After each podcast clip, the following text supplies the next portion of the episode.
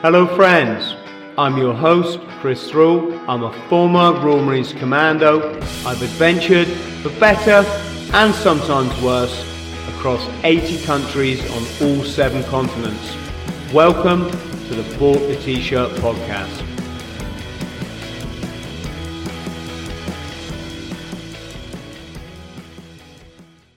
Janice, how are you, my friend?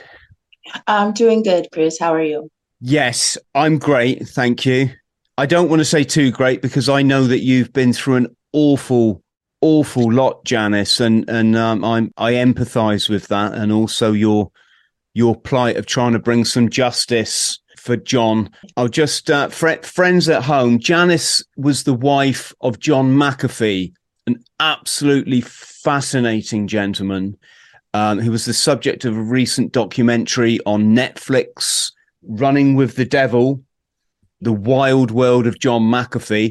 I watched it glued to the screen. There's a lot of parallels with my life. Um, can we say the partying? That's a euphemism, the partying aspect. Um, I also, whenever anyone asks me, Chris, where would you want to live on the planet? Apart from saying I'll be happy being anywhere, I always say Belize because it's just an incredible. John lived there, J- Janice, didn't he? When all the sort of trouble, trouble kicked off. Yeah, he did. Um, so he was he was living there before 2012, but um, I'm most familiar with his story um, once um, he got into a battle with the Belizean government. So I'll, I will just quickly go through that because I think it's important to his story because um, a lot of his his issues with the Belizean government started well before his neighbor was murdered. And so um, I believe it was about April of 2012 when he said he was visited by some representatives of the Belizean go- government who um, who asked him if he was willing to donate uh, $2 million to um, a campaign or just to the to uh, these officials and they would dole it out to whomever but um, the specifics weren't given of who i guess they were asking the money for but they said you know they would give him perks around the island you know land women um, you know whatever it was that he wanted uh, for this donation and he declined and he said about a week later um, his property was raided by the GSU, which is the gang gang suppression unit, and um, they destroyed his laboratory. So he had a um, he was actually working on a topical antivirus, which is pretty cool in keeping with you know his antivirus that he created for computers. He was working on a topical antivirus because in the jungle, um, you know, you were getting bit up by lots of different uh, insects and things. So actually, when I met him, he had all of these scars from bite marks, um, and so that was what his um, topical antivirus was going to address. And he had actually had samples already that he was giving to some of the locals, and they were using it, and they said it worked really, really good. But um, when his lab got destroyed, that kind of destroyed that uh, that project, and um, and they ended up arresting him for they said he he had a gun that wasn't um, registered that he didn't have a license for but then he was able to produce the license so they let him go drop that charge. And then about a week or so after the raid on his property he said those same representatives came back to him and said if he had and asked him if he had changed his mind about his donation. And you know obviously he told him to get the f off my property. And so he said from there that started the war, I guess, if you will, with the government because he went on a mission to try to uh, find evidence that they set him up for the raid because he wanted an apology. Um, you know, he was really passionate about the topical antivirus and and um, to have gotten so close to possibly, you know, mass production obviously would have been a great frustration. And so um, what he decided to do was donate computers, laptops to some of the secretaries of the high up officials within the government. And on these computers, he had keystroke logging information. So, um, obviously, a way for him to get into their systems through these laptops. And so, instead of him finding evidence of this um, this raid that they set him up for. He instead found out evidence of, of drug trafficking, human trafficking, uh, money laundering, uh, murder for hire, all sorts of illegal activities that were being um, um, handled or done by by some of these top officials. Mm. And so uh, when he found out that information, obviously he knew he had a, a, little bit of a bigger problem you know if they would have found out but that's what exactly what happened. They found out because he had women that were that were okay in the collection of the information. Now all, all of this i'm telling you as he told me so um, i don't have firsthand knowledge of this but this is what he explained to me. And so um and he's also spoken about it numerous times but so he had women that were going through the information to find out things relevant to john and so um, one of the women was actually sleeping with someone within the police department. And they were just chatting, you know, after, you know, kind of pillow talk or whatever. And she shared with him what she was doing for John. And that's how they found out. And that's when he had to go on the run within Belize um, during the whole summer leading up to the murder of his neighbor. And so he had a property on San Pedro Island and he would bounce between his properties, you know, kind of hiding out because he would get word that there was, you know, um, an attack coming or they were they were going to try to come and collect him. So he was um, he was already on the run before his neighbor was murdered, and um, what he explained to me about the murder of his neighbor is that he felt like it was a botched hit, um, like the that um, someone was sent to murder him, but they went to the wrong house and they got the wrong American because they did live. They lived next to each other, but obviously on the beach, you know, there was obviously some miles between their homes, but their homes were, you know, next to each other. Um, and so that's what he believed happened was a botched murder. And then obviously we know everything that happened uh, after that, him being deported from from Guatemala back to America. Was there any ever um, any ballistics done on on that weapon? Um, on what weapon are you referring to? Well, for friends at home, in the documentary, it kind of makes out that John had a dispute with his neighbor over was it walking the dogs on the beach? Um, so the dispute the dispute was about the dogs. So John had um, for whatever reason, John, I mean, he, he loves animals and dogs especially. And for whatever reason, dogs would kind of just gravitate to his property. so he said at one time he had like as many as 20 dogs, um, just, just stray dogs, people's dogs that maybe they left on the island or, or what have you. So he, you know, he took them in and, um, you know, he said it wasn't just, um, Mr. Faull that had an issue with with the dogs. Everybody that came, you know, around the area had a problem with the dogs, obviously. Um, but he didn't realize, or I should say, he didn't know about um, his neighbor filing any complaint at the time. He, did, he had no knowledge of that. Um, and so I, I don't think, um, I, am not sure what um, evidence might have been collected uh, in regards to what happened to Mr. Faull, but I do know that he was John was never wanted for the murder. John was never suspected of murdering his neighbor. What they wanted him for was to question him about his whereabouts, where he was on the night of the murder. That's all. They never they never suspected him, and and this is um, you know anybody can do a google search and you can find the news about about what actually the belizean officials said about john in relation to uh, the murder of his neighbor. So um, obviously because of as i explained to you what happened with john and him collecting this information he didn't want to be questioned by them because he felt that he would be in grave danger if he ever um, was collected by them. But he did offer um, numerous times to be questioned in a neutral country, in a neutral setting. He offered the Belizean officials to even come to America soon after he was deported to come and question him if he, if they wanted, um, just to find out where he was. And and I'm not sure why why the the case is stalled out. You know, I'm I'm sure that there's lots of evidence or a way to figure out. Um, you know ballistics on the on the guns and all of that stuff but obviously um, I don't think it, it I don't think um, they had anything where they could go after John. You know, like I said, they just wanted him for questioning, and um, there was no reason for them to go after him for anything more. Janice, so we'll come on and talk about John's, um, can we say, wild lifestyle. But just to get to the sort of crux of the issue for our friends watching and listening, John was in a Spanish jail where he went to Spain thinking, you know, he'd be safe, was arrested, placed in jail, and then um, America got an extradition warrant, and then was it a couple of days later? John turned um, up de- uh, dead in his cell.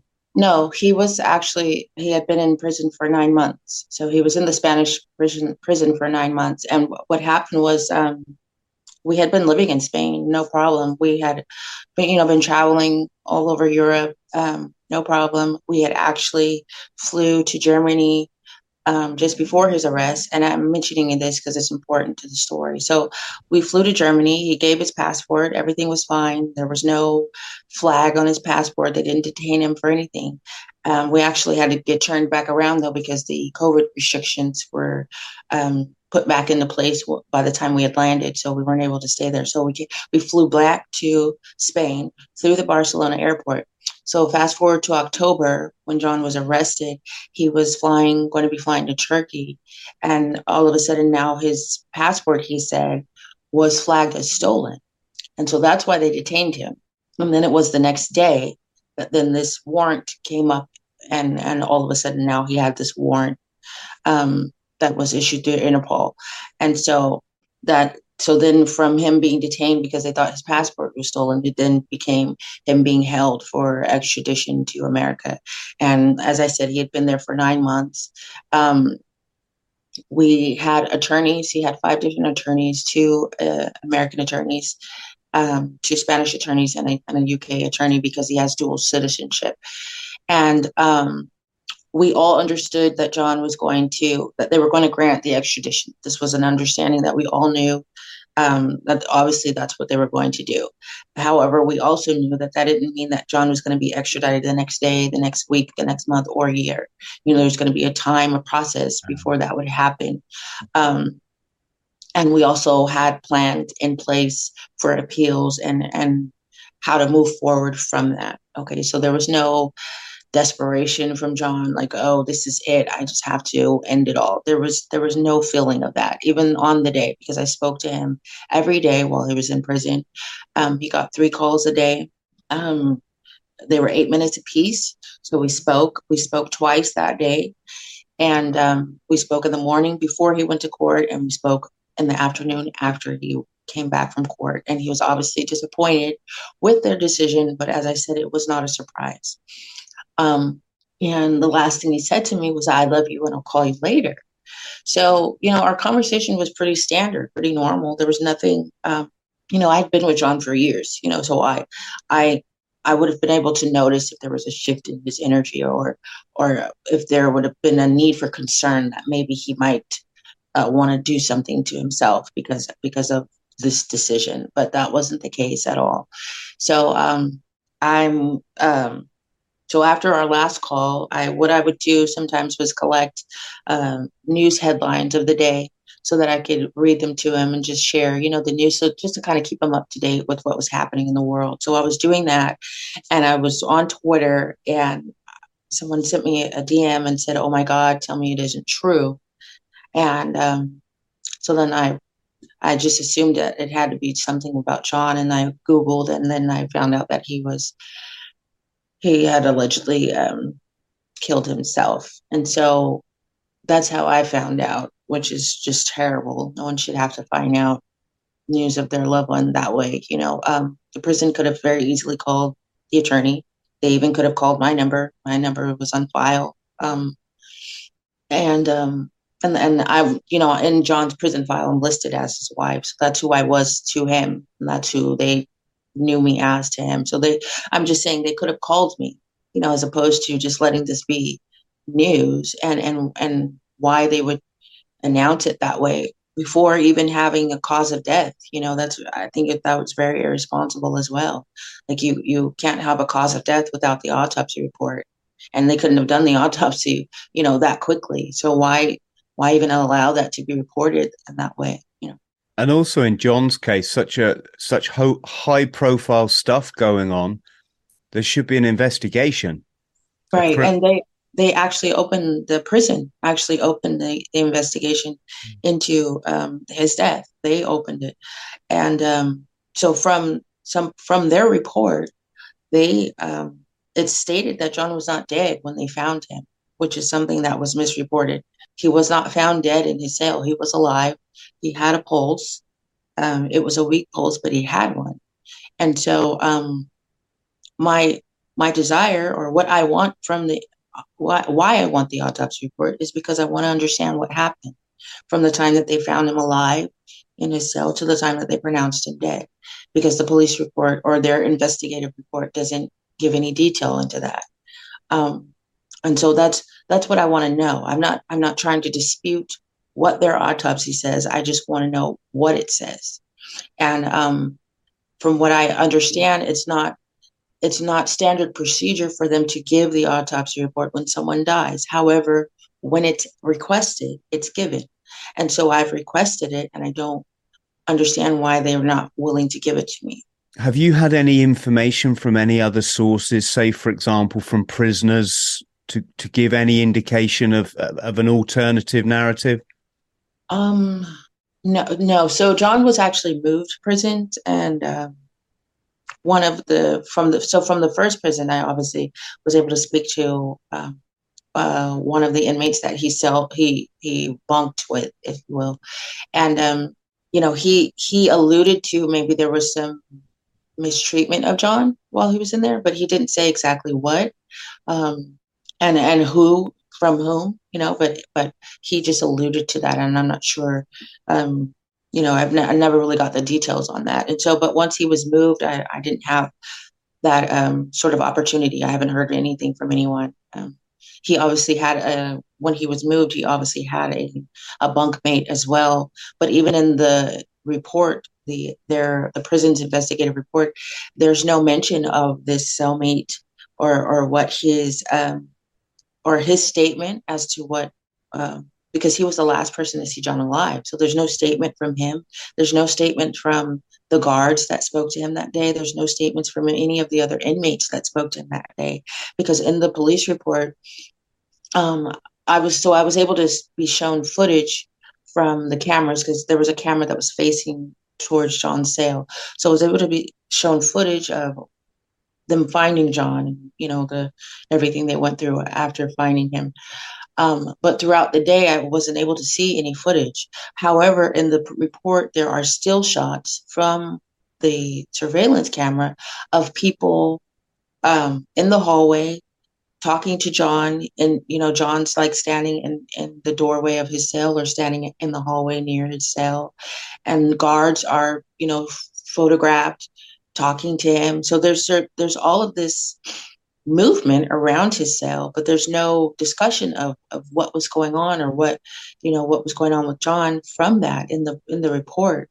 I will say when I was able to go to the the prison, they allowed me to come and, and pick up his belongings. Um, the I guess the head of the guards, the, the the boss, I guess, of the guards, he was there and he and he um, was speaking very highly of John. And he said, you know, everybody, you know, liked him and respected him. And, and John was a, basically, he was just saying he was a, an exemplary inmate, if you will. That's, you know, he, he didn't cause any problems. He was always upbeat. He was always talking with people and joking. And so he was saying that even on that day, he still was behaving the same way. So, that, so there was no change in his behavior after he came back from this um, hearing, you know, where they granted the extradition. So there was no change in his behavior. They, this is what he, you know, wanted me to understand about about John that day, and and everybody was shocked, you know, at what happened. And, and so that's, you know, just there's just a lot of questions, and I feel like the autopsy report can answer those questions. And I just, again, I don't understand why they're not willing to give me that report. So it's fair to say, Janice, isn't it, that John, there's a couple of things going on here. The first thing is, I'm pretty sure I saw him on a video online saying, I am not suicidal and I would never take my, my life. Am, am I correct?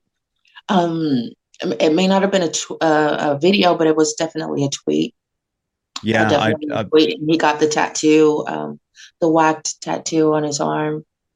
Um, Yeah, it was definitely a concern. Now, this was before he was in prison, and I think maybe he might have tweeted something again when he when he was actually in prison. I think something that alluded to the fact of if he was um, if he was found in a similar way that Jeffrey Epstein was found, yeah. um, it was not it was not due to his own hand. Basically, was what he alluded to um, when he was in prison, and so I can say that in my speaking to him, he never um, I think there was just only one incident that he told me of where someone tried to get in his face, you know, aggressively, just try to, you know, kind of, um, I don't know, just be aggressive with him. They, they didn't try to, you know, physically harm him, but they just kind of got in his face. And he said one of the other inmates, bigger inmate, came and got in between and kind of told that guy, you know, we don't do that here, something like that. And and he never had another issue.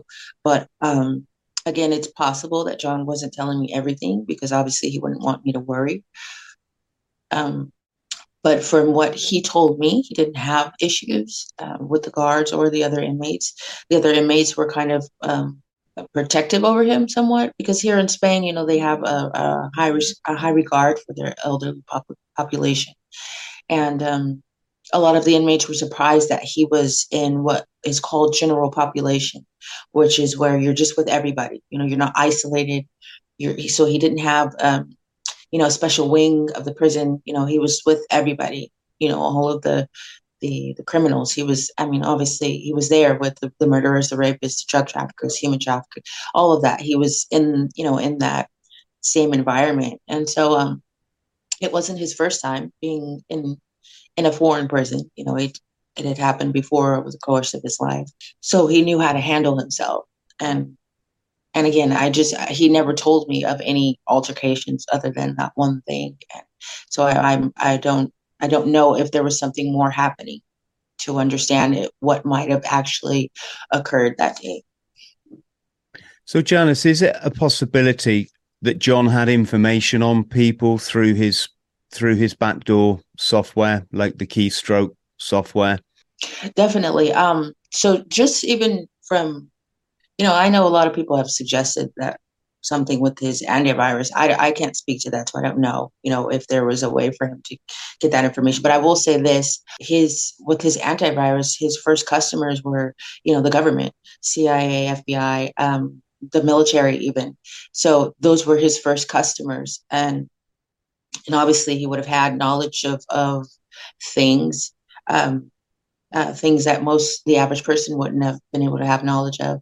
But um, regarding the situation in belize i do believe that um, because it's the caribbean and a lot of americans a lot of wealthy americans and a lot of just wealthy people period you know they um, they move their money through the caribbean. You know they have you know accounts in the caribbean obviously secret you know money maybe money that was gained through illegal activities. And so i think this is kind of common knowledge. Um, so obviously he would have gotten information on all of that you know on on all of that who those players were.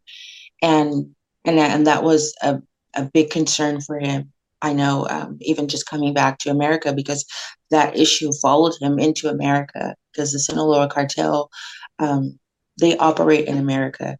And it was his belief that they were kind of hired out to cause him problems once he got back to America. So so his issues with police kind of continued there. At, least that's what he understood the, the problem to be. And obviously he would have had that knowledge. Um, John was a very wealthy man at one point in time.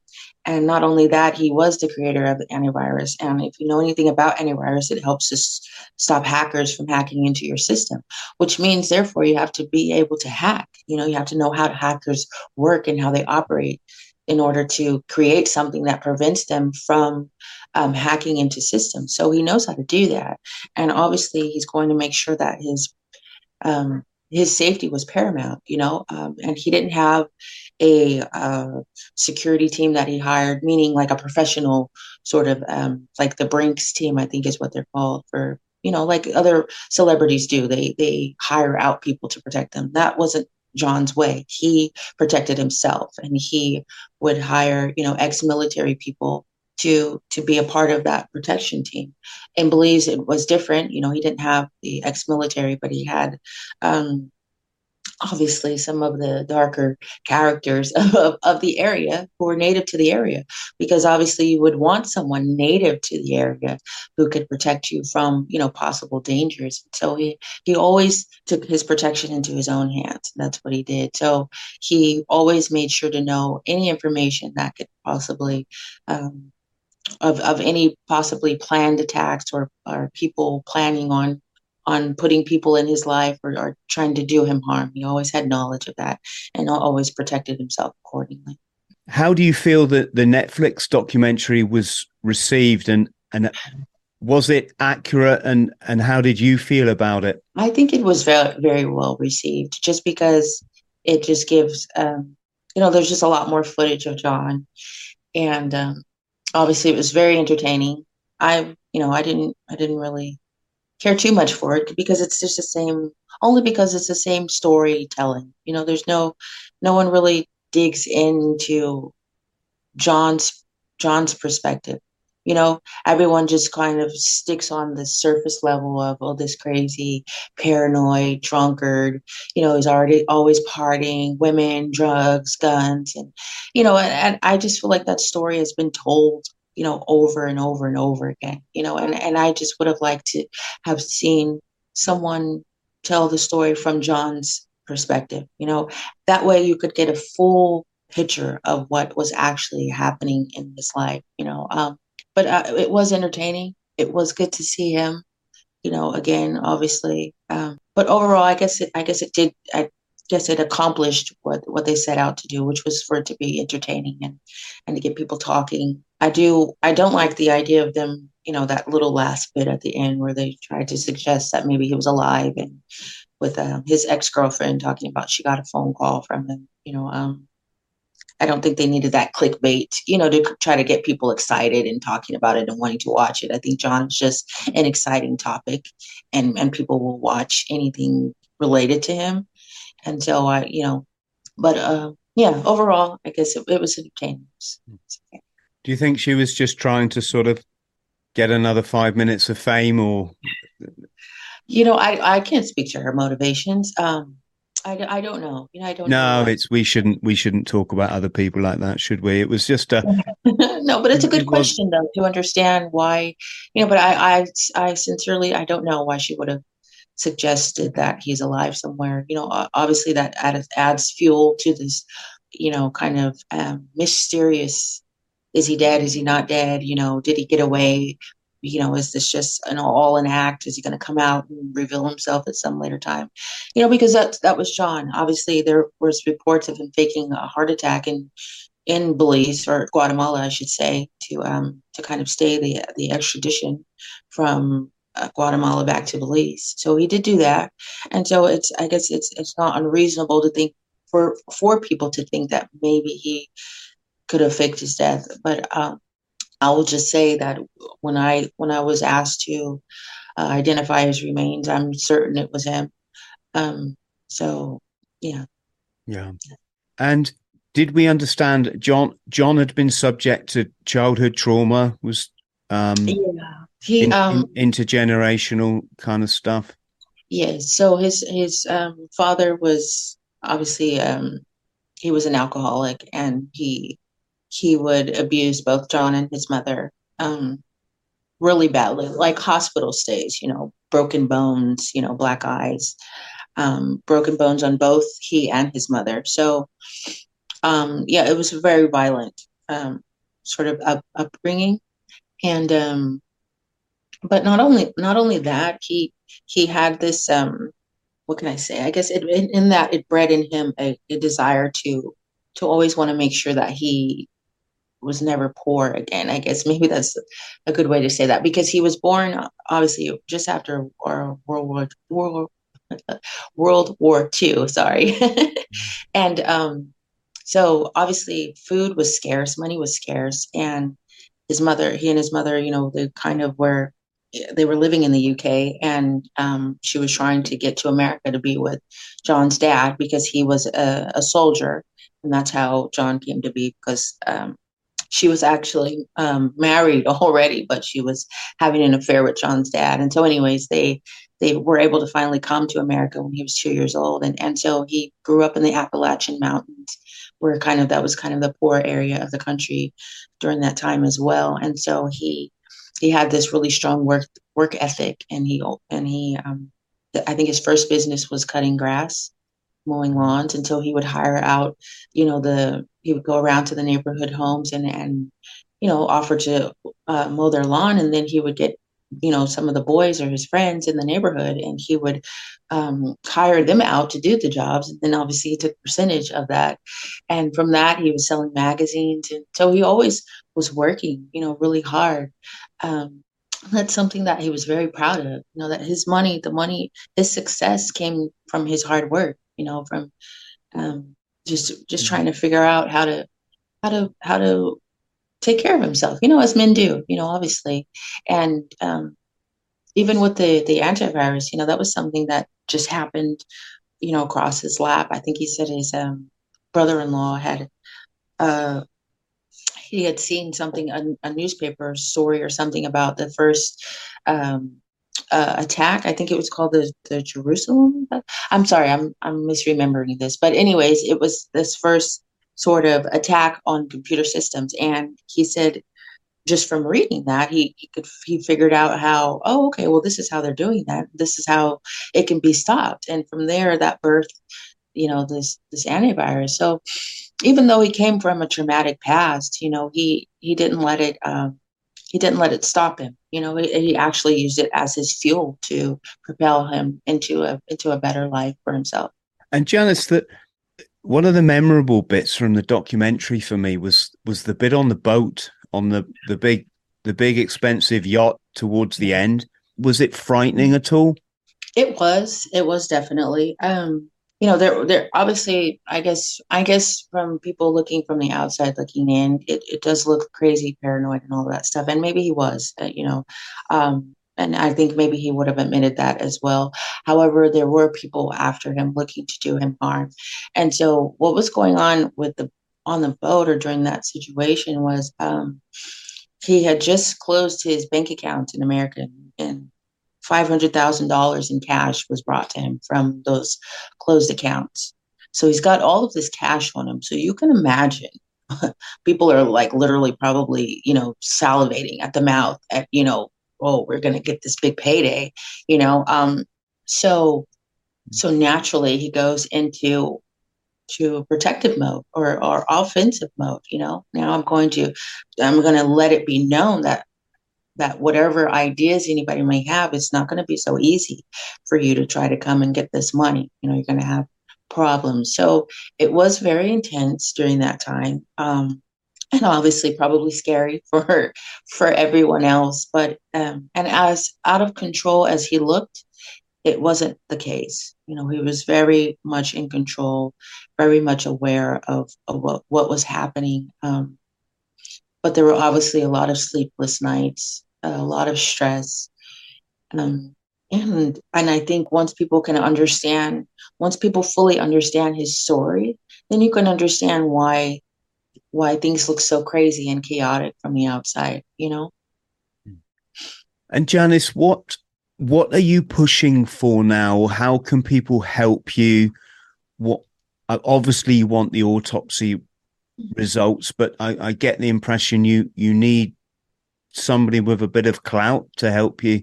Well, yes, I'm I'm just trying to get the word out now. Um, just to kind of put some pressure on the courts. If anybody knows any Spanish judges or any, you know, or they have no have any relationship with anyone, you know, within the Spanish government, that would be awesome. you could reach out or or to me or to them or or just at the very least just spread this this interview so people understand that most importantly he wasn't dead when they found him. I think this is the biggest misreporting that happened there. He was not dead. He was alive. He had a pulse. And, and that is my desire for the autopsy report because I want to know, you know, what happened to him. And um and obviously I want his remains returned so that I can lay him to rest. You know, um everybody deserves that. You know, this is not a situation where they don't have his body. They're just holding it. And um so the the appeal that I made for the autopsy report, I, I found out, you know, in the summer of last year that it would take six to eight months for them to come back with a decision. So the appeal was filed in February of last year. And, you know, six to eight months would have been October, you know, at the, the eight month mark. And we're sitting here in February of 2023 and, and they're still not giving me a decision.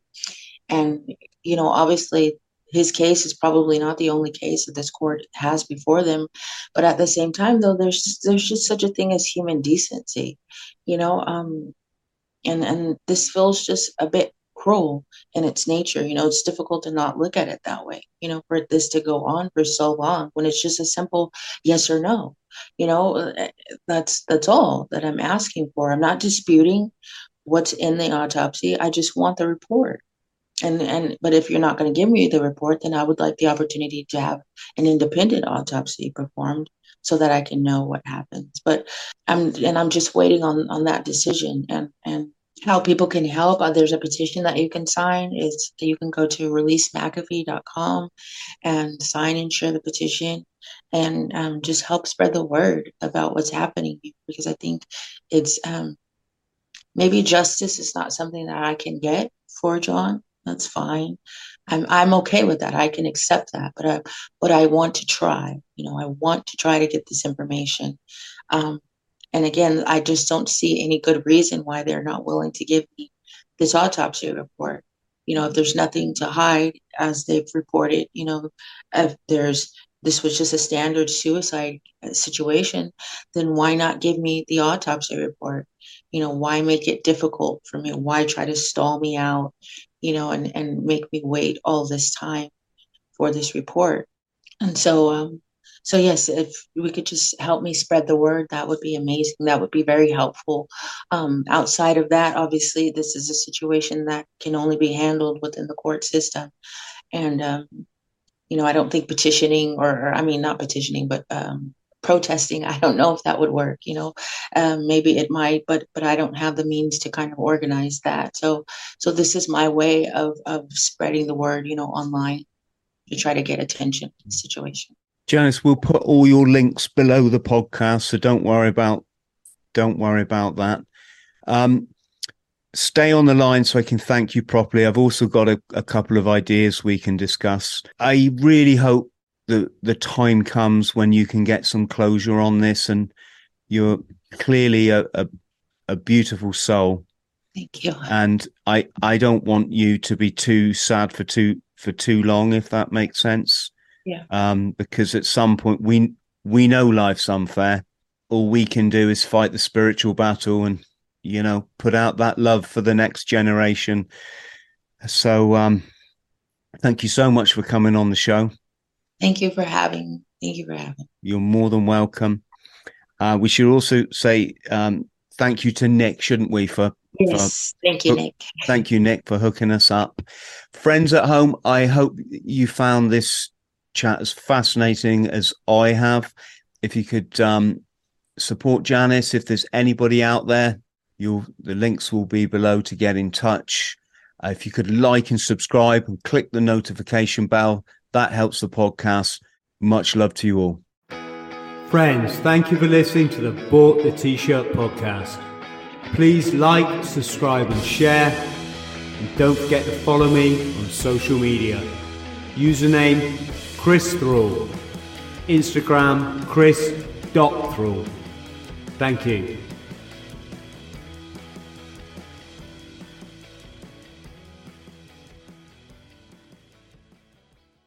Say goodbye to your credit card rewards. Greedy corporate mega stores, led by Walmart and Target, are pushing for a law in Congress to take away your hard earned cash back and travel points to line their pockets. The Durbin Marshall credit card bill would enact harmful credit card routing mandates that would end credit card rewards as we know it. If you love your credit card rewards, tell your lawmakers hands off my rewards. Tell them to oppose the Durbin Marshall credit card bill.